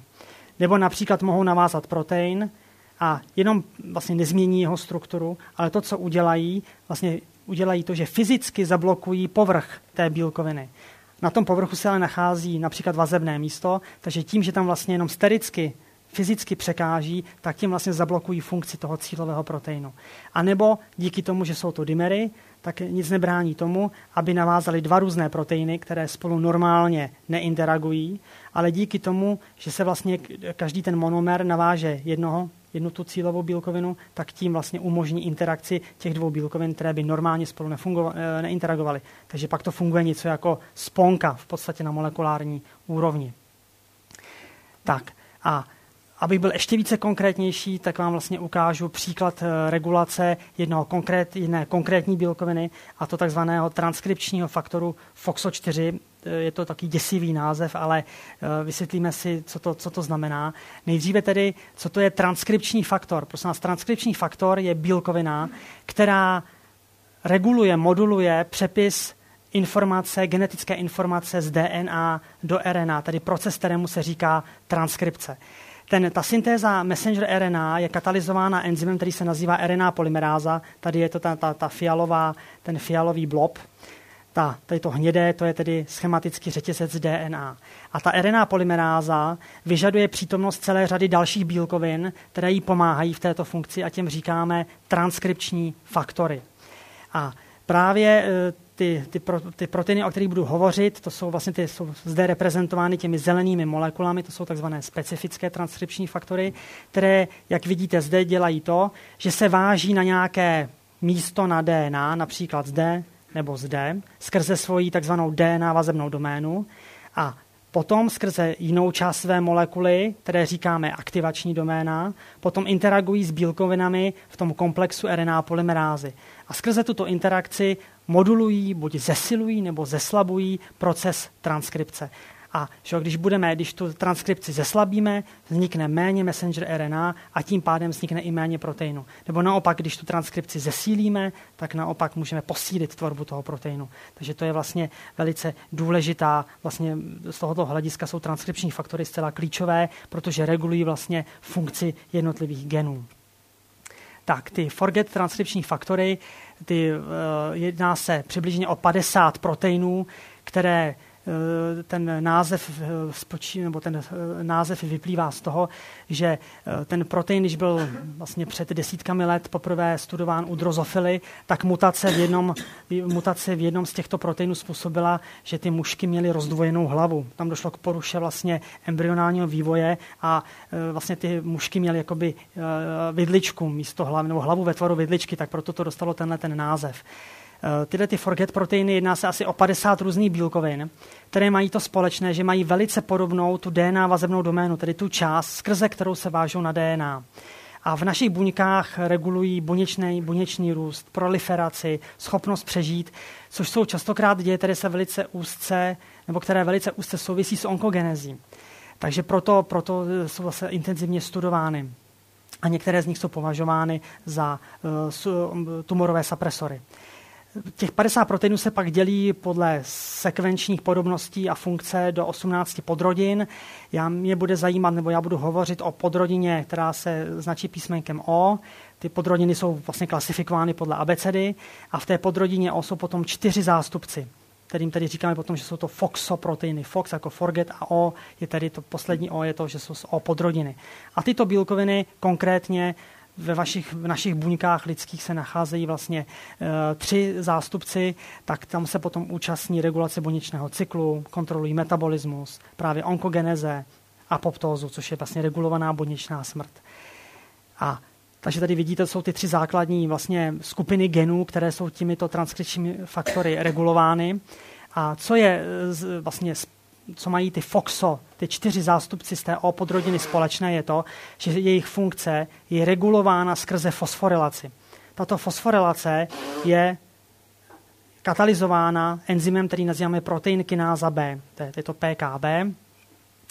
A jakmile ten FOXO je nafosforilován, tak jeho funkce je vypnutá. A právě v tomto regulačním mechanismu hraje důležitou roli právě protein 1433. Takže z toho důvodu nás právě tento komplex hodně zajímal. Možná, aby to bylo ještě názornější, tak tady zcela schematicky vidíte, jak ten FOXO funguje. To znamená, pokud buňka potřebuje, aby fungoval, tak ten FOXO4 je v jádře, není nafosforilován, je to transkripční faktor, je v jádře, sedí prostě na DNA a dělá tu svoji funkci transkripčního faktoru. Pokud ho buňka potřebuje ale vypnout, tak nejdříve dojde vlastně k signalizaci, například skrze inzulin, tedy inzulin si sedne na svůj příslušný receptor, to aktivuje spoustu procesů, které ve svém důsledku vedou k aktivaci tohoto enzymu, PI3K, PI3K, což je fosfatidyl inozitol 3 kináza, která následně katalyzuje fosforilaci protein kinázy B, to fosforilací zapne a takto aktivní protein kináza B. Potom v jádře fosforiluje ten FOXO4 protein. A následně velice rychle poté vlastně pozorujeme, že e, ten protein interaguje s proteinem 1433 a velice rychle změní buněčnou lokalizaci. Neboli ta interakce způsobí, že ten protein přestane si všímat DNA a velice rychle změní svoji lokalizaci z jádra do cytoplazmy a tam je násilně držen a je mu zabráněno vstupu do jádra. Takže vlastně to je to, co vlastně buněční biologové svými metodami byli schopni pozorovat a vlastně nás to velice zaujalo a rozhodli jsme se právě prostudovat mechanismus těchto těch dějů z takového vlastně fyzikálnějšího pohledu. Tady, abych mohl potom aspoň trošku vysvětlit ty pokusy, které jsme realizovali, musíme se podívat nejdříve trošku detailněji na vlastně ten protein FOXO4. Ta bílkovina má 500 aminokyselin, tady je tady N terminální konec, C terminální konec. Tohle je ta DNA vazebná doména, zde je ta aktivační doména a potom všechny transkripční faktory musí mít i tu, molek, i tu vlastně, jak jsem řekl, tu buněčnou adresu, aby bylo v tomto případě se jedná o transkripční faktor, ten musí být dopraven do jádra. Takže musí mít takzvanou jadernou lokalizační sekvenci, která je umístěna zde hnedka za tou DNA vazebnou doménou. Tak, teďka, tato 3 P Eh, vlastně nám symbolizují polohu fosforilačních míst, kde ta bílkovina FOXO4 je fosforilována tou aktivní proteinkinázou B. To ta zavěsí eh, fosfát, tedy zbytek kyseliny fosforečné, na tyto tři rezidua v té sekvenci. Vidíte, že ty první dvě ohraničují tu DNA vazebnou doménu a právě tato první dvě místa potom vytvoří vazebný motiv, který je rozpoznán tím proteinem 1433. Tak, no, takže to vlastně bylo známo už z experimentů, které prováděli buněční biologové a vlastně e, to, co nás vlastně zajímalo, bylo tedy potom pochopit ten mechanismus té regulace. To znamená, když se podíváte na polohu těch fosforilačních míst, třeba tyhle ty dvě, ohraničují teda, která jsou zároveň vazebná místa pro 1433, tak ta ohraničují tu DNA vazebnou doménu. Takže člověk vlastně může jednoduše jaksi spekulovat, že e, ta interakce proteinu 1433, pokud dochází k simultánní interakci zde a zde, může velice účinně ovlivnit, mohla by ovlivnit strukturu té DNA vazebné domény a tím, jak si zabránit vazbě nebo inhibovat vazbu FOXO4 na DNA. Nebo nemusí docházet ke strukturní změně, ale může dojít k fyzické blokaci DNA vazebného povrchu. A což by taky v následku vedlo k zablokování interakce mezi FOXO4 a DNA. A dále všimněte si, že to jedno fosforilační místo, a tedy 1433 vazební motiv, se nachází i na začátku té jaderné lokalizační sekvence, neboli v rámci té buněčné adresy. To znamená, když si sem sedne 1433, který je veliký, no tak ten tu adresu zakryje, jako kdybyste na obálce přelepili adresu, tak dopis taky nikam nedojde. Tak to je analogické. Jestli tedy dojde k zablokování NLS, tedy té jaderné lokalizační sekvence, tím pádem vlastně buňka přestane vnímat ten protein jako protein, který má být transportován do jádra a nechá ho v cytoplazmě. Ale samozřejmě, eh, jak si eh, tohle jsou pouze spekulace, které je nutné, nebo hypotézy, které je nutné experimentálně ověřit. Takže vám teď jenom velice stručně ukážu, jak se vlastně takovéhle věci dají experimentálně ověřit. Takže první, na co se podíváme, je, myslím, blokace NLS. Ne, takže ještě ne. Nejdříve první pokus, takové jenom, eh, abyste viděli, jak to funguje. Eh, například v této práci, která už je dneska 12 let stará, jsme studovali jednoduše vliv fosforilace a vazby proteinu 1433 na interakci mezi FOXO4 a DNA. Neboli byla to odpověď na otázku, jestli vazba proteinu 1433 na FOXO4 inhibuje interakci mezi FOXO4 a DNA. Použili jsme takovou základní biofyzikální techniku, které se říká sedimentační analýza, která umožňuje studovat interakce mezi různými makromolekulami. A vlastně tady už vidíte rovnou ty výsledky. Eh, samotná fosforilace s tou interakcí mezi FOXO4 a DNA nic neudělá. Ta interakce je pořád stejná, takže samotná fosforilace na interakci mezi FOXO4 a DNA moc velký vliv nemá. Nicméně, jakmile FOXO4 je nafosforilován a je tam protein 1433, tak dojde k výraznému poklesu vlastně affinity FOXO4 vůči DNA. Je to způsobeno tím, že ten protein 1433 to FOXO4 váže lépe než ta DNA. To znamená, je to účinný vlastně, tam začne docházet ke kompetici, k soutěži o to FOXO4, vlastně to 1433 soutěží z DNA a vyhrává ten silnější, což to v tom případě je ten 1433, protože to FOXO váže s větší silou než se FOXO4 váže na DNA. A uh, další otázka, takže my jsme vlastně, tím jsme potvrdili to, že to, co ty biologové pozorovali, bylo víceméně v pořádku. A pak nás zajímalo, jestli musí být ty fosforilační místa fosforilována obě dvě, jestli třeba nestačí jenom jedno, to první nebo to druhé, musí tam být obě dvě, protože připravili jsme mutantní formy, které byly nafosforilovány pouze na jednom, buď na prvním nebo na druhém. A v tomto okamžiku jsme zjistili, že když je to fosforilační místo pouze jedno, a bylo úplně jedno, jestli to na začátku nebo to vlastně na konci té DNA vazebné domény, tak ta interakce s tím 14.3.3 je výrazně, výrazně slabší. Takže v takové situaci už ten 14.3.3 není schopen té kompetice s tou DNA a FOXO4 preferenčně interaguje s DNA. Takže ukázali jsme, že opravdu tedy Eh, pro ten 1433, když se naváže na FOXO4, tak ten komplex už není schopen vázat DNA a zároveň, že obě dvě ty místa musí být simultánně fosforilována, aby to vůbec fungovalo. Tak, to byla první věc. Potom jsme se zaměřili na, na to, jestli e, interakce se 14.3.3 může ovlivnit tu buněčnou adresu, ten jaderný lokalizační signál, což vidíte zde. Zde jenom, tady to vidíte v té sekvenci, ta vlastní adresa je zakódována v tom, že v té sekvenci se nachází velké množství aminokyselin K a R. K je zkrátka pro lizín, R je zkrátka pro arginin. Tyto aminokyseliny mají tu vlastnost, že za fyziologického pH mají kladný náboj. Ano, mají kladný náboj, to znamená, je to vlastně klastr kladně, vlastně kladného náboje, kladně nabitých aminokyselin. A to je to, co potom rozpoznává ta, ta transportní mašinérie, která ty proteiny potom vlastně umožňuje jejich vstup do jádra. Tak, že my jsme věděli, že jestli se tedy protein 14.3 váže sem, tak je jasné, že bude blokovat tuhle tu část protože zase z jiných studií, které zde neukazují, tohle to je stoprocentně blokováno tou vazbou. Ale otázka byla, jestli je ovlivňována i tahle ta část, kde se nachází právě ta druhá klíčová část té buněčné adresy. A ten experiment byl takový, že jsme nakonec té buněčné adresy, nakonec toho signálu na tuhle tu aminokyselinu, kterou jsme zmutovali na cystein, jsme zavěsili nízkomolekulární látku, která má tu vlastnost, že silně fluoreskuje, tedy má fluorescenční vlastnosti. A potom jsme studovali právě tu fluorescenci v přítomnosti a v nepřítomnosti proteinu 14.3.3. Takže například zde na tomto obrázku vidíte takzvané fluorescenční emisní spektrum, kde na ose Y je intenzita fluorescence, jak je to emitované světlo silné, a na ose X, tedy na té, vlastně vertika, na té horizontální ose, je potom vlnová délka. Takže vlastně zde vidíte emisi proteinu FOXO4 v nepřítomnosti vlastně 14.3.3, kdy tedy ten, když ten protein není nafosforilován, tak s tím 14.3.3 neinteraguje, to je kontrola.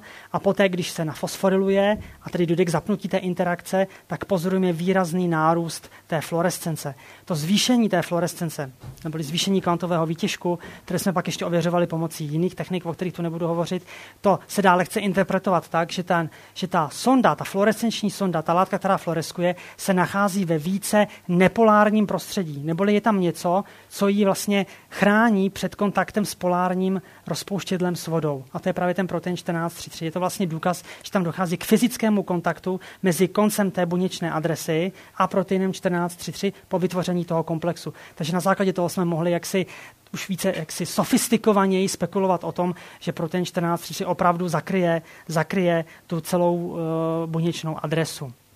No a teďka poslední věc, kterou vám ukážu, je právě, že, jak už jsem vám ukazoval, eh, viděli jsme, že tvorba toho komplexu zablokovala interakci mezi FOXO4 a DNA. Takže teďka jsme chtěli vysvětlit tedy, jakým způsobem. Jsou dvě možnosti, buď se mění konformace té vlastní bílkoviny v důsledku té interakce, anebo dochází k sterickému zabránění toho povrchu. Prostě ten druhý protein tam překáží a zabrání tím vazbě na DNA. Takže abychom tohleto mohli rozklíčovat, která z těch věcí, jestli jedna, druhá nebo obě dvě je plauzibilní, tak první, co jsme museli udělat, bylo vlastně jak si charakterizovat ten DNA vazebný povrch té bílkoviny. Která část té bílkoviny je opravdu důležitá pro vazbu na DNA. Takže použili jsme metodu tzv. rengenostrukturní analýzy, kde jsme vyřešili tedy atomární strukturu toho komplexu. Tady vidíte vlastně tu DNA a zde je ta DNA vazebná doména toho proteinu FOXO4. Tady hlavním elementem, který je důležitý pro vazbu té bílkoviny na DNA, je ten ten helix, který, jak vidíte, se nachází ve velkém žlábku té dvoušroubovice DNA a přibližně kolmo na osu té dvoušroubovice. Ale tohle je víceméně stejné u všech forget transkripčních faktorů. To, co je vlastně zajímavé na těch, nebo jedinečné, nebo trošku jedinečné pro ty FOXO, pro tu O podrodinu, je to, že pro tu vazbu té bílkoviny na tu DNA jsou důležité i konce té domény. C-terminální i N-terminální konec. Například v tomto experimentu jsme pomocí nějaké metody měřili schopnost toho FOXO4 vázat DNA. Ta schopnost je potom vyjádřena touto konstantou, to je takzvaná disociační konstanta. Tohleto číslo, čím je menší, tím lépe to FOXO4 váže DNA. To znamená, vidíte, když je tedy v nepřítomnosti, nebo když je ten protein celý, tak ta konstanta má hodnotu 190 a to je, to je velice dobrá vazba, 190 nanomolární.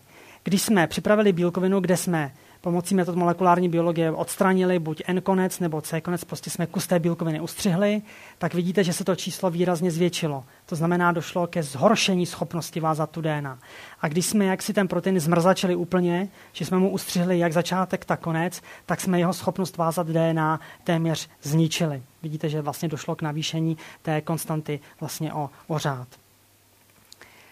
Takže z toho jsme tady potom mohli usoudit, že to DNA vazebné místo tady se skládá nejenom z toho helixu H3, ale právě i z těch koncových segmentů.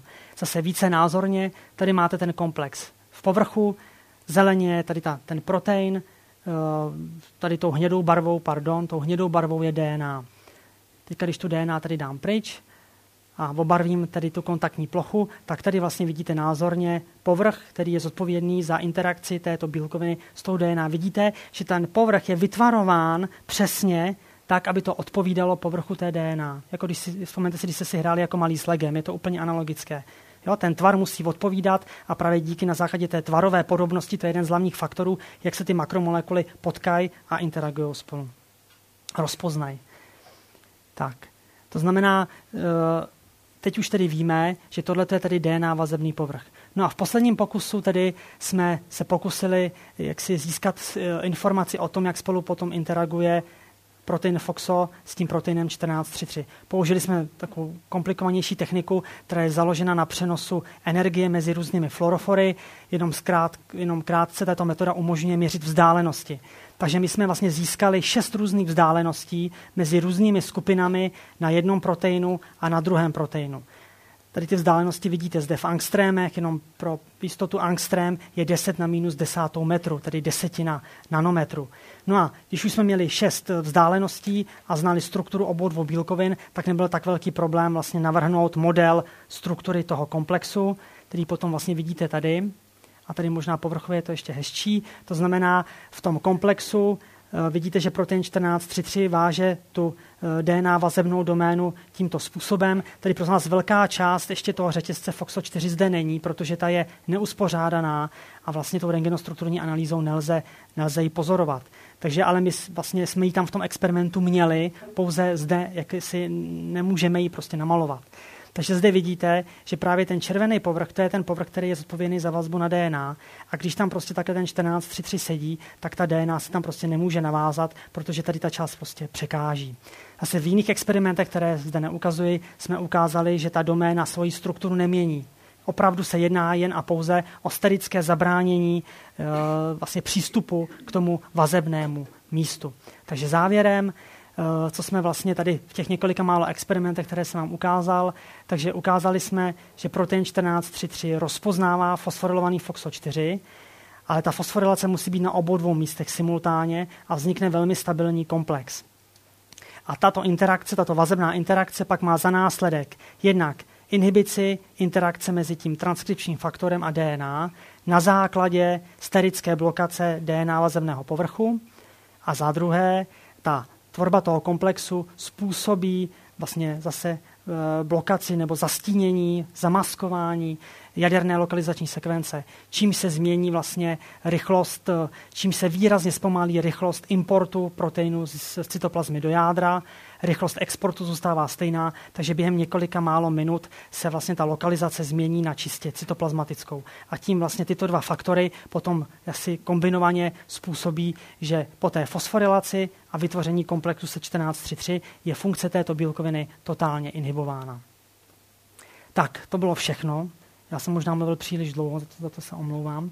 A na závěr tedy bych chtěl poděkovat svým spolupracovníkům, zejména svým bývalým studentům, protože jsem vám ukazoval, vybral jsem pokusy, které jsme dělali před pár lety, tak nyní vlastně oba dva, jak Evžen Bouřa, tak Honza Šilhán, jsou už vlastně úspěšní vědci, eh, a už vlastně si budují vlastní kariéru. Toto jsou moji spolupracovníci eh, z matematicko-fyzikální fakulty, kde vlastně realizujeme právě ty sofistikované časově rozlišené fluorescenční experimenty a potom eh, vlastně bych chtěl poděkovat i své manželce, která vede skupinu na Fyziologickém ústavu Akademie věd, s kterou mám velice úzkou spolupráci a vlastně pracujeme dohromady. A tamhle sedí, takže A samozřejmě musím poděkovat i eh, grantovým agenturám a ministerstvu školství za, za finanční podporu, bez které by samozřejmě tyto pokusy nešlo realizovat. A vám samozřejmě děkuji za pozornost.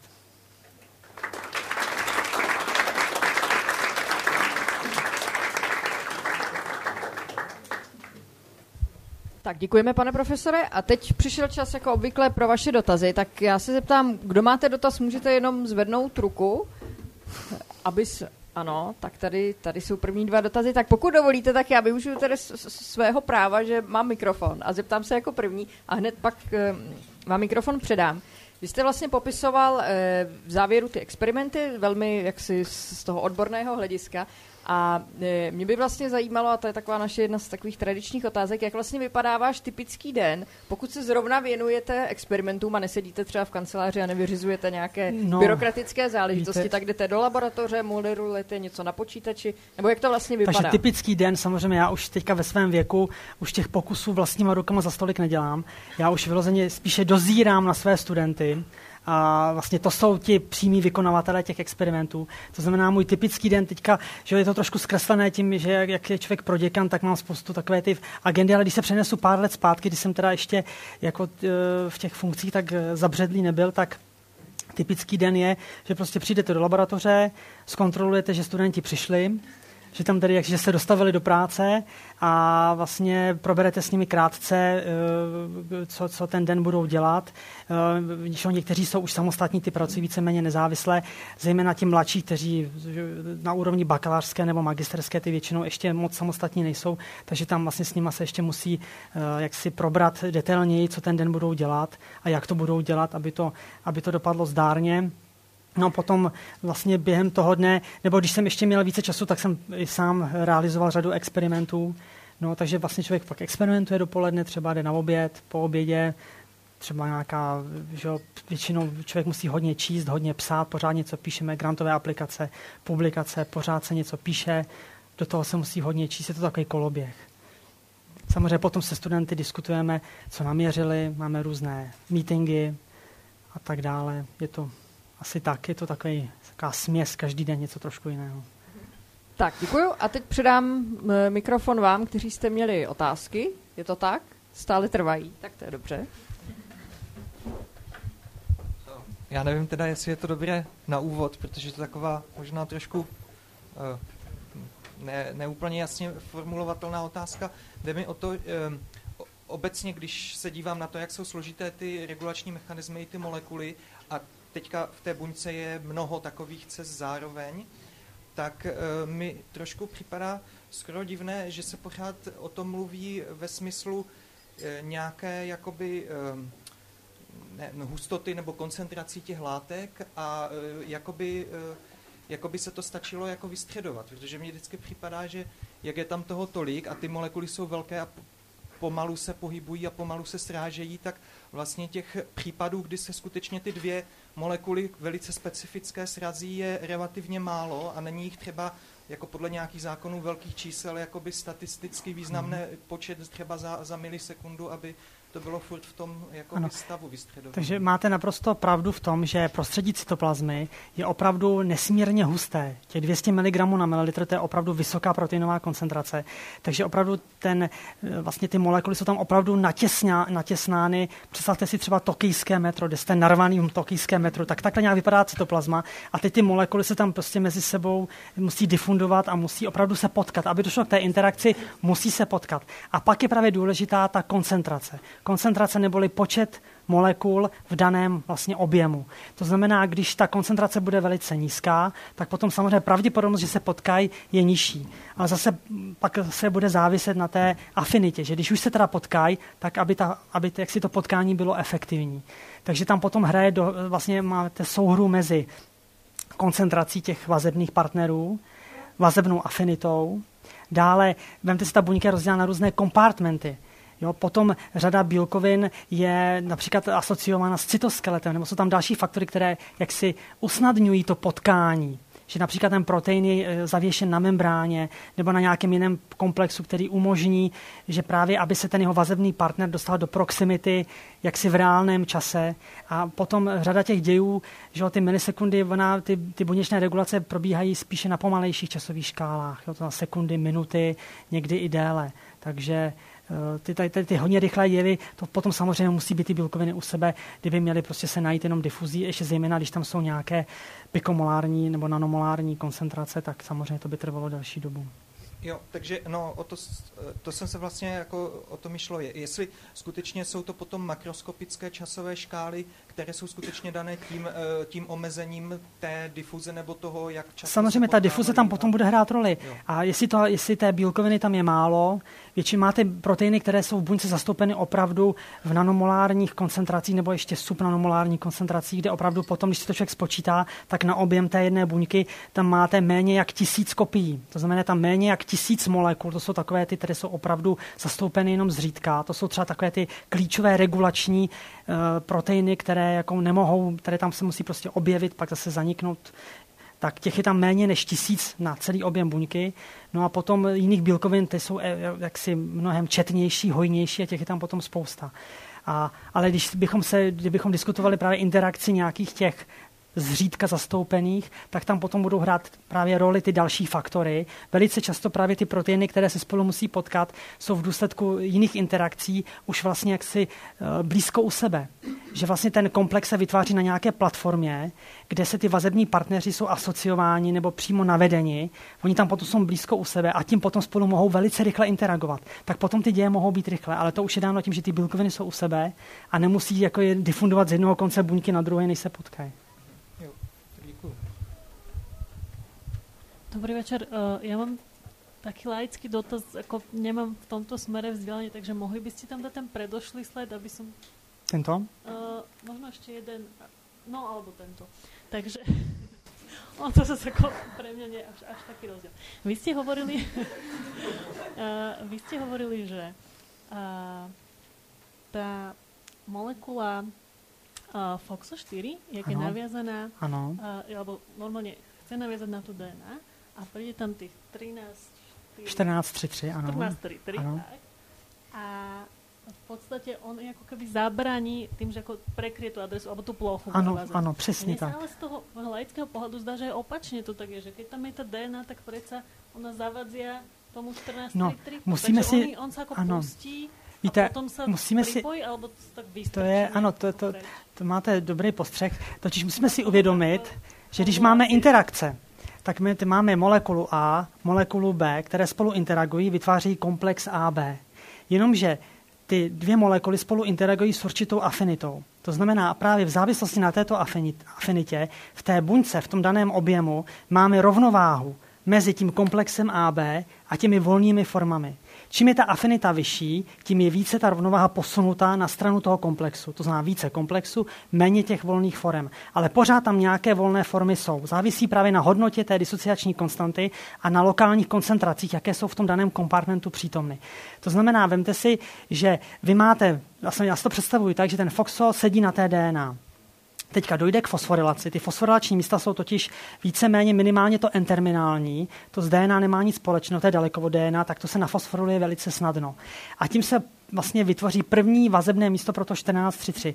Ten se na to první místo nejspíše naváže, naváže a teďka tam prostě dochází nejspíš k nějakým srážkám, nebo už jenom to, že tam je vlastně ten komplex tak jaksi napůl vytvořen, tak už tam začne docházet právě k tomu, k, tomu, k té kompetici s tou DNA. A jakmile... On jako vysloně, že popostrčí preč? Pomůže přesně, popostrčí, to, to, přesně, ano, takhle. Dobře, děkuji. To, aspoň tak si to představuju v takovém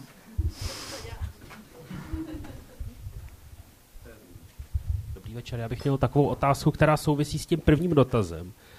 To totiž eh, otvírá, jak říkají angličani, eh, další plechovku z červy.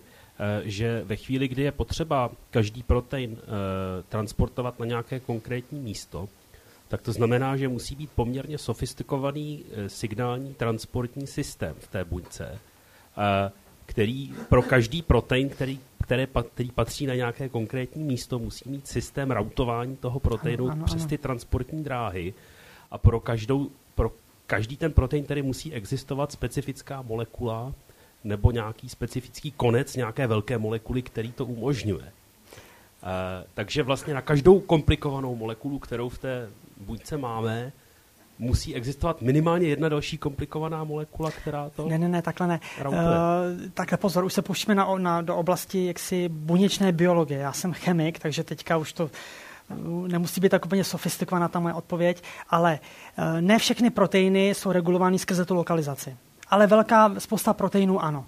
A potom ty transportní mechanismy, ty rozpoznávají pouze tu adresu. To znamená, jak si ty zajímá jenom ta adresa a ten zbytek může být jakýkoliv. To znamená třeba všechny proteiny, které mají jít do jádra, tak ty se shodují tím, že tam mají jednu z variant právě toho jaderného lokalizačního signálu. A to je to, co rozpozná ta transportní mašinerie. Takže ta je obecná. Ta si všímá jenom té adresy. To je jako pošta. Ta si přečte adresu a vlastně co je v obálce už nikoho nezajímá. Takže podobně jako na internetu ty, eh, ty proteiny jsou jako pakety, které mají nějaký header, nějakou tu hlavičku, která identifikuje, eh, identifikuje kam ten Tak. pustý informace. Ano, ano, více, přesně, ano, více, víceméně máte pravdu, ano. Možně, děkuju. A samozřejmě u těch sof- sofistikovanějších regulací tam třeba také může dojít k tomu, že eh, protein A interaguje s proteinem B, ten má tu adresu a potom díky té interakci se i ten první bez adresy dostane tam, kam má se dostat. Takže můžeme si představit všechny možné varianty. A já bych se chtěla zeptat, já mám asi nejvíc laickou otázku, ale bohužel jsem nikdy nedostala možnost se nikdy jinde zeptat, kdo vymýšlí přesně všechny ty experimenty, které se potom zkouší. No ty vědci, to je naše, to je To naše ano, práce. ale jakože kdo? To, někdo to zkouší a někdo jako vyšší to vymýšlí, nebo jak to... Ne, ne, ne, ta vědecká práce, hejte, já vám zkusím tak schematicky vyjádřit, jak, jak funguje život vědce. Takže jako vědec vlastně vy nemáte zadání, jak si eh, co konkrétně studovat. Samozřejmě, já jsem třeba členem katedry fyzikální a makromolekulární chemie a vedu skupinu biofyzikální chemie. Takže se ode mě očekává jednak výuka v oblasti biofyzikální chemie a samozřejmě výzkum jaksi v rámci oboru biofyzikální chemie. To je to, co jsem si konec konců vybral, když jsem se na to místo kdysi hlásil. Tak, ale to je samozřejmě velice široký, široký, široká oblast. No a já z nějakých eh, důvodů, jaksi inklinací, které jsem měl už v dětství, mi se líbily proteiny, tak jsem prostě si, jak si samozřejmě po získání náležitého vzdělání, aby se z vás stal samostatný vědec, tak nestačí jenom vystudovat vysokou školu. Vlastně po absolvování magisterského studia musíte absolvovat eh, PhD studium, ani to nestačí. Potom vlastně vědec ještě musí na několik let na takzvaný postdoktorátní pobyt, nejlépe do ciziny, do Ameriky, do Japonska, prostě někam, kde, kde se naučí tomu řemeslu opravdu pořádně. A teprve po návratu z toho postdoktorátního pobytu je z vás jaksi samostatně existující vědec, nebo vědec, který by už mohl existovat samostatně. A teď je prostě na vás, jestli se můžete začlenit do nějakého stávajícího týmu, tak tam to pak funguje tak, že šéf toho týmu něco vymyslí, vy to třeba realizujete v rámci, můžete to třeba nějakým způsobem ovlivňovat. A nebo když už máte tu ambici a chcete se osamostatnit, tak vy se stanete tou hlavou toho výzkumu a pak je to na vás.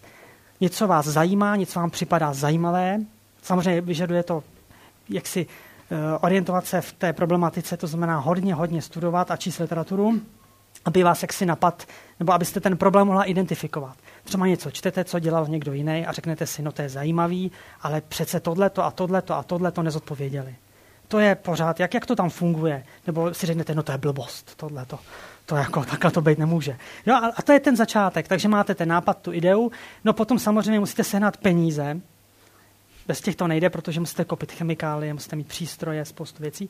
Pak samozřejmě potřebujete nějaký studenty, protože jak, jak si ten čas vlastně těch, těch hlavních vědců je vyplněn z 90% právě tím, že sepisují žádosti o peníze, ty takzvané ty výzkumné granty. A když už tedy potom mají nějaké výsledky, tak ty výsledky se musí publikovat v časopisech, takže vlastně člověk většinu času tráví psaním buď publikací nebo aplikací o ty granty. Takže vlastně potřebujete studenty, které tady samozřejmě nejdřív musíte vychovat, naučit je to, co potřebujete, aby uměli. A jakmile ty studenty takhle vycvičíte a oni umějí spolehlivě to, co potřebujete, tak eh, samozřejmě ten výcvik to probíhá v rámci právě bakalářských a diplomových prací nebo potom PhD prací. Takže vlastně vy potom formulujete ty, ty problémy samozřejmě, když ten student má tu ambici a ty schopnosti, tak do toho samozřejmě aktivně vstupuje, je vám vlastně partnerem v tomto procesu. A, tak se, a ty potom vlastně, to jsou tady ta hnací síla, která potom realizuje ty pokusy. To jsou ty studenti. Jednoduché experimenty realizují ty mladší studenti, ty starší PhD nebo postdoci ty potom realizují ty pokročilejší studenty. A ty také zároveň i pomáhají se starat, se předávají tu znalost těm mladším, aby ty mladší zase až po pár let se, se ta role obrátí. Takže No a pokud tedy se ty pokusy tedy jaksi dopadnou dobře a vy tam opravdu zodpovíte tu svoji otázku, tak máte vlastně výsledek a ten potom musíte jaksi oznámit do světa. A to se dělá formou vědeckých publikací. To znamená, se píšete vědeckou publikaci, ta se skládá z úvodu, kde nastíníte ten problém, jak jste na to šla, na zodpověd, že vy tam formulujete v rámci toho úvodu, jaké otázky vás zaujaly, to, co chcete vlastně zodpovědět.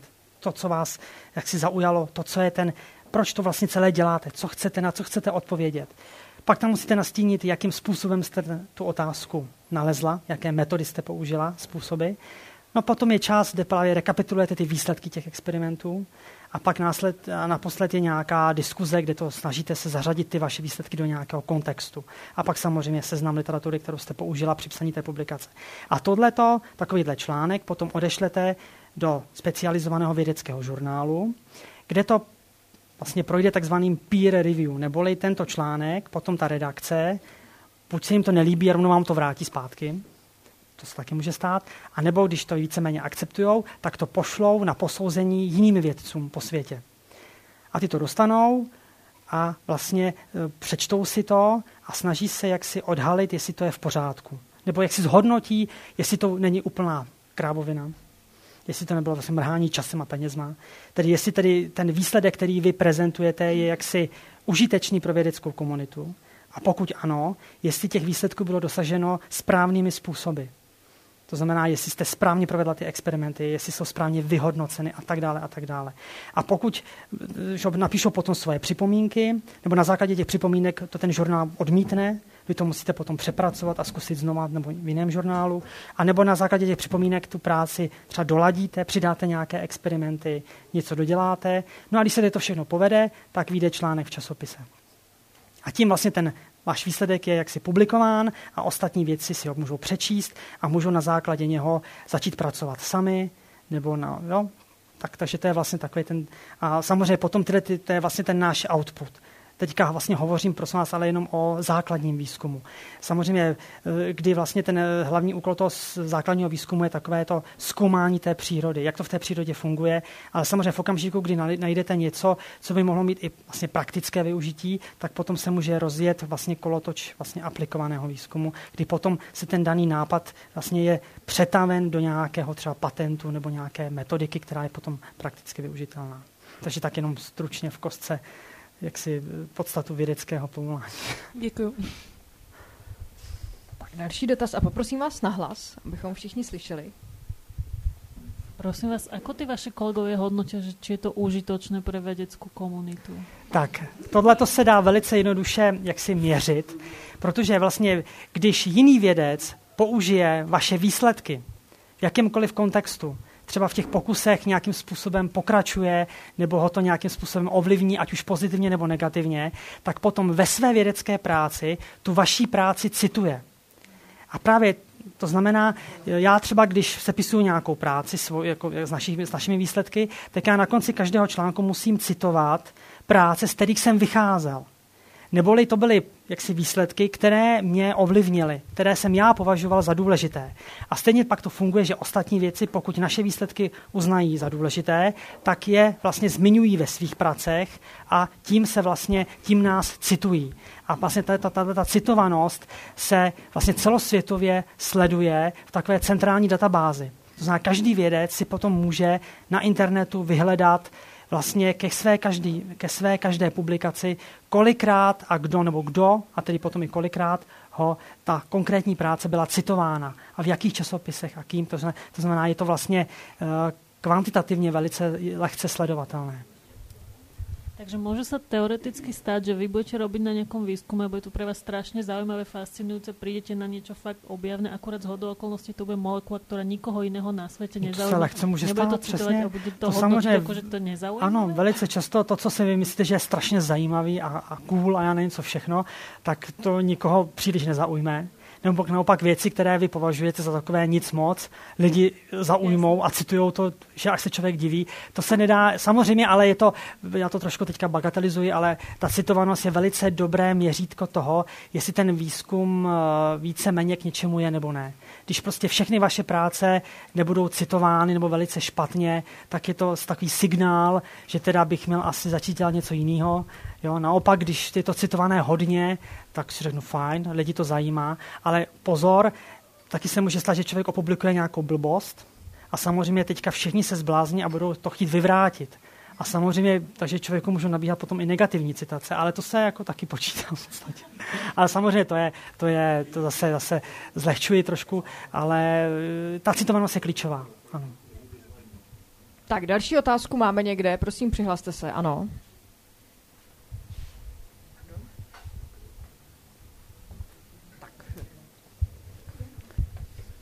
Já, bych se chtěla jenom zeptat, jak jste říkal, že ten protein nasedne na DNA a je jako skládačka, má úplně stejný tvar.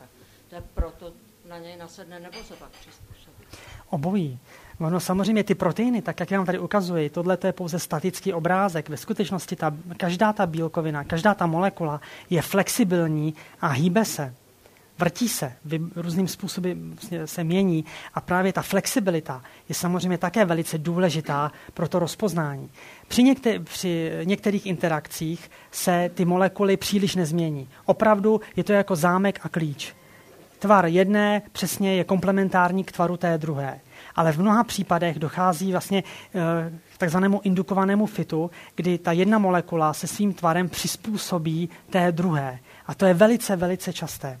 V případě těch protein DNA interakcí tam eh, vlastně ty, ta DNA vazebná doména, ta centrální část je veli, relativně rigidní. To, co je velice flexibilní, jsou právě ty konce, které se potom přizpůsobí a zalezou do vlastně třeba do malého žlábku DNA, kde potom roz, vlastně vyhledávají ty příslušné báze, tu sekvenci, kterou rozpoznávají. Děkuju. Ďakujem. Ja by som sa chcel spýtať, či sa dá povedať, ako dokonale vieme vyrábať tie bielkoviny. Ako som pochopil, to je vždy nejaká kópia. Vezmem DNA a budem čítať. Mhm. Robím tisíc kusov, budú všetkých tých tisíc ako dokonalých, bez chyby, ale by tam existuje nejaký... Jestli tam dochází k nějakým chybám na úrovni transkripce, translace, samozřejmě k těm chybám docházet může. Může docházet k chybám už na úrovni, jednak samozřejmě se replikuje DNA, to znamená, jako když se buňka dělí, ale buňka má zase sofistikované mechanismy, jak, tyto, jako, jak, jak, jak mutace na úrovni DNA opravovat. Eh, Jaká je chybovost eh, RNA polymerázy při přepisu informace z DNA do RNA, to vám teďka z hlavy neřeknu, ale myslím si, že je ten přepis velice spolehlivý. To určitě nebude na 100, 100% ve všech případech, ale víceméně si myslím, že je velice, velice spolehlivý. Tam spíše potom eh, asi v případě translace tam může docházet chybám, třeba, že dojde k předčasné terminaci té translace, že ta třeba bílkovina nevznikne, nevznikne celá. Ale samozřejmě buňka má mechanismy, jak tyto špatné proteiny nebo špatně zbalené proteiny identifikovat a okamžitě zlikvidovat. Protože ty špatně zbalené proteiny mohou mít nežádoucí funkce pro buňku fatální. To znamená opravdu takzvané misfolded proteiny, které vlastně při tom procesu, po té, co jsou vyrobeny, získají špatnou konformaci, jsou rozpoznány zase různými mechanismy a okamžitě likvidovány. Ale takové ty největší chyby, ty, spí, ty se odehrávají na úrovni DNA ve formě různých mutací, chromozomálních uh, nějakých poruch a to se potom přenese vlastně do toho proteinu. Že třeba když dojde, jo, že třeba dva geny, které jsou spolu nesouvisející, třeba v důsledku nějakých, nějakých procesů se dostanou vlastně k sobě a vytvoří se takzvaný fúzní protein, kde se vám vlastně jakoby spojí dva geny, které spolu normálně nejsou a vznikne vlastně protein, který vlastně najednou má něco, co předtím neměl. Nebo se třeba exprimuje, nebo něco mu naopak chybí v důsledku nějaké mutace. Jo, takže tam ty chyby se spíše odehrávají na úrovni, asi častěji na úrovni, na úrovni DNA, ale to je, jak říkám, otázka spíš pro, buněčné, bio, pro buněčného biologa. Já jsem fyzikální chemik vzděláním, takže zase moji odpověď vemte s rezervou, ale osobně si myslím, že to, je, že to nebezpečí větší číhá na té straně té DNA, těch mutací, jo, které, jo, třeba když byste, já nevím, působil v prostředí s vysokou radioaktivitou, tak právě to poškození, nebo když se hodně opalujeme, jo, to poškození té DNA se samozřejmě potom projeví v tom, že ty špatné geny nebo ty poškozené geny produkují uh, špatné proteiny. A mutace to znamená, že vlastně v tom polypeptidovém řetězci se nejenom objeví aminokyselina, která tam není. Může to způsobit, že ten protein se blbě zbalí, buňka ho pak zlikviduje a nic se neděje. Ale může se stát, že ta bílkovina, která třeba normálně je sofistikovaně regulovaná, najednou začne být permanentně aktivní. A teď si představte, když je to nějaká kináza, která reguluje buněčné dělení. Normálně ta kináza je pod přísnou regulací, kdy je aktivní pouze krátký okamžik, pouze v určitém momentě. A tak, to, tak je to u zdravé buňky. A teďka najednou dojde k mutaci a ta kináza je permanentně zapnutá a ignoruje veškeré ty procesy, které ji regulují, které se jí snaží vypnout. Prostě nefunguje to. A máte najednou permanentně zapnutou kinázu, která nutí buňku se množit, množit, množit, množit a výsledky jsou zřejmé. Takže spíš na té úrovni DNA bych viděl to nebezpečí. Ale může tomu určitě dojít i v průběhu translace. Ale jak říkám, to už není moje parketa, aby vám na tohle to správně odpověděl. Možná taká podobná otázka, by jsme mohli prejsť tomu slajdu, který předcházející. Mm-hmm. Tenhle? Nebo tenhle? Je. Tam jste ukazovali, když jste spájali tento tu, že vlastně ta červená část Ano. je vlastně zodpovědná za to, že se ta bílkovina připojí k DNA. Ano, to, to vlastně tady ten obrázek je udělaný tak, že jsem tu DNA odstranil a potom ten povrch, který interaguje s tou DNA, jsem ubarvil červeně. Potom jste tam vlastně hovorili, že když jste modifikovali některé ty části, ty červené části, takže to přestávalo fungovat. Takhle, my jsme modifikovali, to jsme dělali tady s tím NLS, to byla modifikace tady této aminokyseliny zde. Ta DNA vazebná doména končí přibližně někde tadyhle. Ano, to znamená, tadyhle je vlastně konec té DNA vazebné domény. Tahle ta část už z DNA s velkou pravděpodobností neinteraguje. Nebo velice slabě. Tady se třeba podívejte, tadyhle ten protein, eh, vlastně ta fluorescence, tady vidíte fluorescenci této molekuly, která je navázána na této pozici. Když jsme tam přidali k tomu proteinu DNA, tak vidíte velice slaboučký pokles. Jo, ta plná čára to je fluorescence samotného proteinu. Ta tečkovaná čára v přítomnosti DNA. To znamená, vidíte, že vazba DNA fluorescenci té značky příliš neovlivnila. Takže z toho se dá takhle jenom ad hoc, jak si uh, spekulovat, že ta oblast se už vazby na DNA neúčastní. Ale může se účastnit a ono se to nemusí projevit. Jo? Ono, člověk musí být velice opatrný, ale uh, podle vlastně uh, zatím nejsou takhle, nejsou, ne, nejsou k dispozici data, která by tvrdila, že tato oblast se také váže na DNA. Tak. Doplňujúca otázka, že či by sa mohla zmeniť tú časť tu nejakú, ktorá neinteraguje a že vlastne tá bielkovina bude ďalej fungovať rovnako. Můžete to ještě jednou zopakovat? Tam ako bol ten obrazok, tá červená zelená. Ano. A keby som robil nejakú modifikáciu náhodou, že sa pokazí nejaká No, zelenej, samozřejmě. že tá bielkovina bude ďalej rovnako fungovať, ako by sa nič nestalo. No, takhle. Se Záleží, stát? jaká ta mutace bude. Samozřejmě můžou být mutace, které s tou, s tou funkcí té bílkoviny nic neudělají. Ta bílkovina funguje dál, to jsou také jakoby mutace, které nic nespůsobí. Ale pak mohou být mutace, které například, kdybychom tadyhle dali něco objemného, najednou tady bude takovýhle nějaký blob, a samozřejmě ten tam bude bránit té vazby na DNA a DNA už se vázat nebude. Je to, to právě musíte potom mít, musíte vidět přesně, jaká konkrétní mutace to je, na jakém konkrétním místě. A když znáte strukturu, tak potom se dá i velice dobře vysvětlit, co ta daná e, strukturní změna způsobí. Takže všechno je možné. Tak, prostor pro poslední dotaz.